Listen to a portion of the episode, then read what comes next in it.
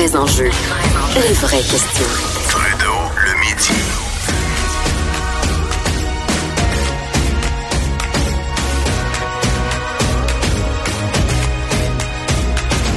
Cube Radio. Il y a une frappe d'une importance capitale qui a été effectuée hier par la GRC. Plusieurs arrestations. On a euh, mis à terre un vaste réseau international qui recyclait les narcodollars du crime organisé québécois. On parle de blanchiment d'argent, des ramifications internationales. Tout ça partait, semble-t-il, de Québec, euh, du Québec à Montréal, avec euh, des liens à Toronto. Bref, c'est très compliqué.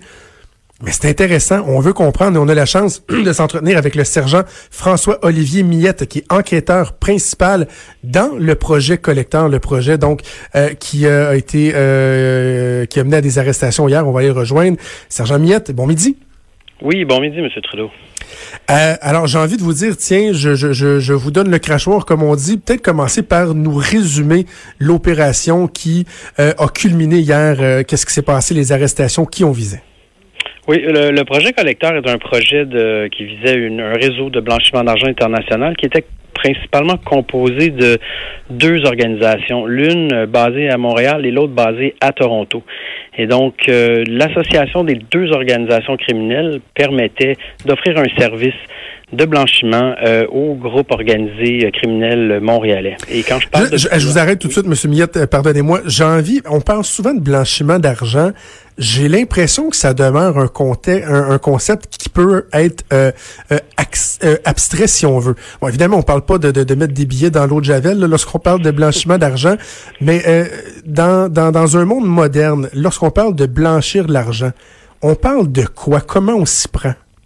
Ben, euh, souvent, je dirais, le commun des mortels pense au blanchiment d'argent comme étant un processus très complexe qui sert à masquer l'origine illicite euh, des, des, revenus pouvant permettre à un criminel, par ailleurs, de s'acheter euh, différents actifs pour en profiter, des maisons, des véhicules, des choses comme ça. De faire passer de l'argent de l'économie illégale à illégale à l'économie légale, si on veut. Là. Exactement, exactement. Mais en fait, le blanchiment est, peut être beaucoup plus simple que ça. Dans le fond, quand on regarde la, la, la loi, euh, on comprend que quiconque peut transporter ou modifier ou altérer ou entreposer euh, le produit du fruit d'une infraction criminelle commet du blanchiment d'argent. Alors, si on regarde le processus décisionnel du criminel, euh, il doit savoir qu'est-ce qu'il doit faire avec son avec le, le fruit de sa criminalité. Est-ce qu'il veut réinvestir dans le crime ou est-ce qu'il veut s'acheter des actifs?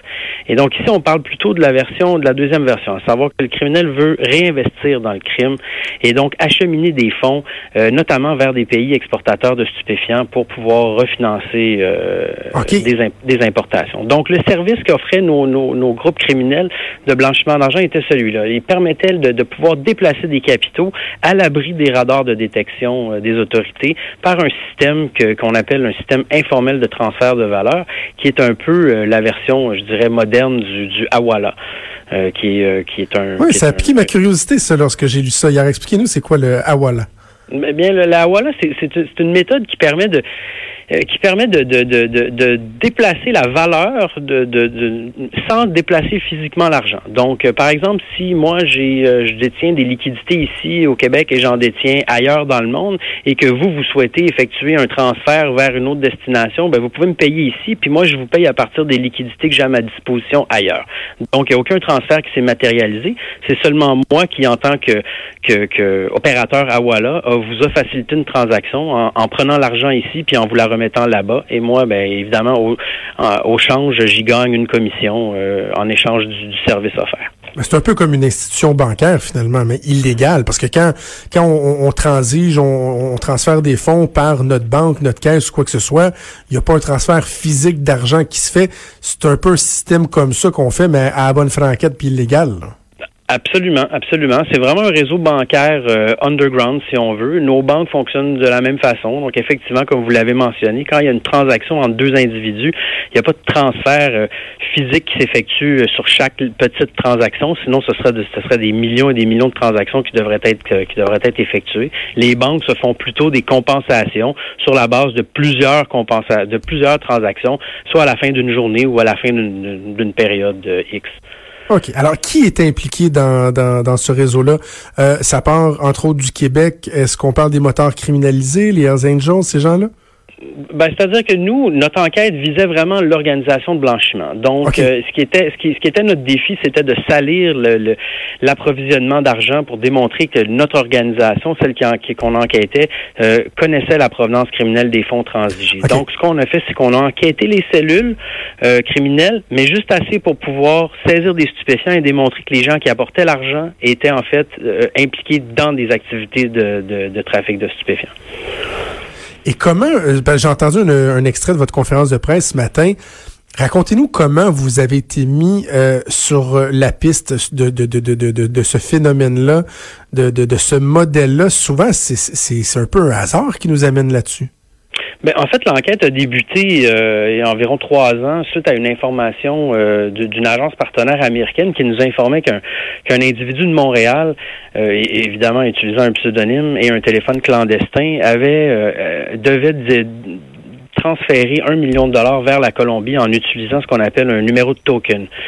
Et donc, euh, nous, sur la base de, de ces informations-là, on- avec plusieurs techniques d'enquête, on a été en mesure d'identifier la personne en question et, et de comprendre que cette personne-là était en fait le collecteur euh, d'une organisation criminelle de blanchiment et que son rôle était justement de se faire, euh, d'aller faire des cueillettes d'argent comptant sous différentes formes, des sacs, des valises, etc., et de se faire identifier avec l'aide d'un token.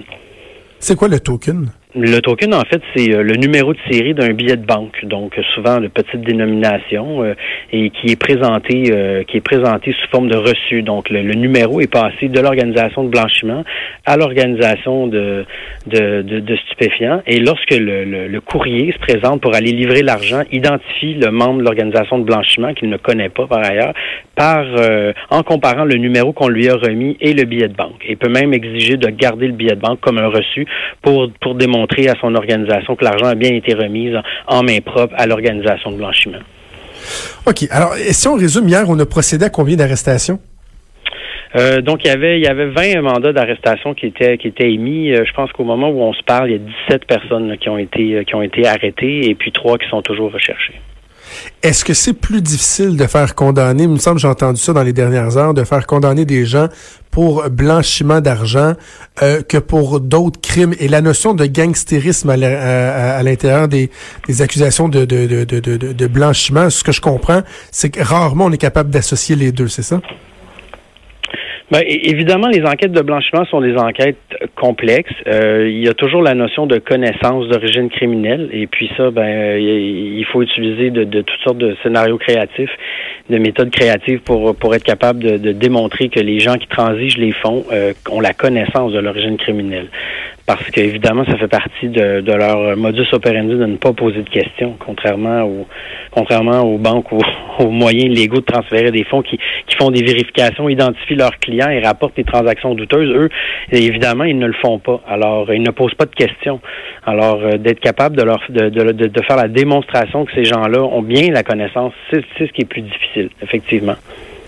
Euh, question peut-être, je dirais, un peu plus euh, euh, personnelle euh, en terminant. Lorsque euh, on réussit à, à, à mener euh, à bon port une enquête aussi importante que celle-là, j'imagine qu'on doit être content, qu'on doit être satisfait parce que c'est un travail de longue haleine. Mais en même temps, j'imagine que vous avez en tête que le crime organisé trouve toujours des façons de s'adapter, de se réorganiser et que la fin d'une enquête va souvent euh, quoi signifier, signifier le, le début d'un nouveau processus pour essayer de voir ben, comment cette fois-ci on va tenter de contourner les lois et de mettre en place des nouveaux systèmes pour arriver à ses fins. Euh, oui, c'est certain. Ben, comme vous l'avez mentionné, oui, on- il y, y a beaucoup de, de fierté et de satisfaction, pas seulement pour moi, mais pour toute mon équipe qui a vraiment travaillé d'arrache-pied là, pour euh, pour euh, arriver à accomplir, à mettre à terme ce, ce, ce projet. Mais je dirais en fait que euh, il- non seulement il n'est pas terminé, mais le processus judiciaire vient de s'enclencher. Et puis ça, c'est encore une étape qui est extrêmement importante, euh, surtout dans les dans les contextes actuels là, de en matière de divulgation où on doit on doit les, les procès doivent durer dans un avec l'arrêt Jordan doivent durer dans un, un délai limité. Euh, il faut avoir préparé sa divulgation et, et- et être prêt pour aller devant les tribunaux. C'est ce qui est le cas euh, de notre côté. Et puis, euh, puis oui, eff- effectivement, les criminels trouvent toujours des nouvelles méthodes, mais ça, ce sera, no- ça sera notre enjeu à nous de poursuivre dans, dans nos enquêtes afin de toujours les, les débusquer. Sergent Miette, euh, félicitations tout d'abord et merci d'avoir pris le temps de nous expliquer euh, les différentes ramifications et de, de faire un peu de pédagogie avec nous ce midi. Merci. Ça m'a fait plaisir, merci. Merci. C'était le sergent François Olivier Millette, enquêteur principal du projet collecteur, enquêteur au sein de la GRC. Euh, c'est assez spectaculaire ce qu'on a vu. Il y a, y a, y a, de quoi se réjouir. Moi, je suis en train d'écouter euh, Narcos Mexico City, où vraiment on voit encore euh, dans, dans, dans, ce bijou comment ça fonctionne, euh, ces systèmes-là, les cartels le blanchiment d'argent, etc. Et, et devoir euh, euh, culminer un, projet comme celui-là, un dossier comme celui-là, une enquête d'une si vaste ampleur, quelque chose de très intéressant, de, de, fascinant. Mais en même temps, on, on garde euh, certaines séquelles hein, de, de, grandes opérations qui finalement ont un peu fait poète-poète.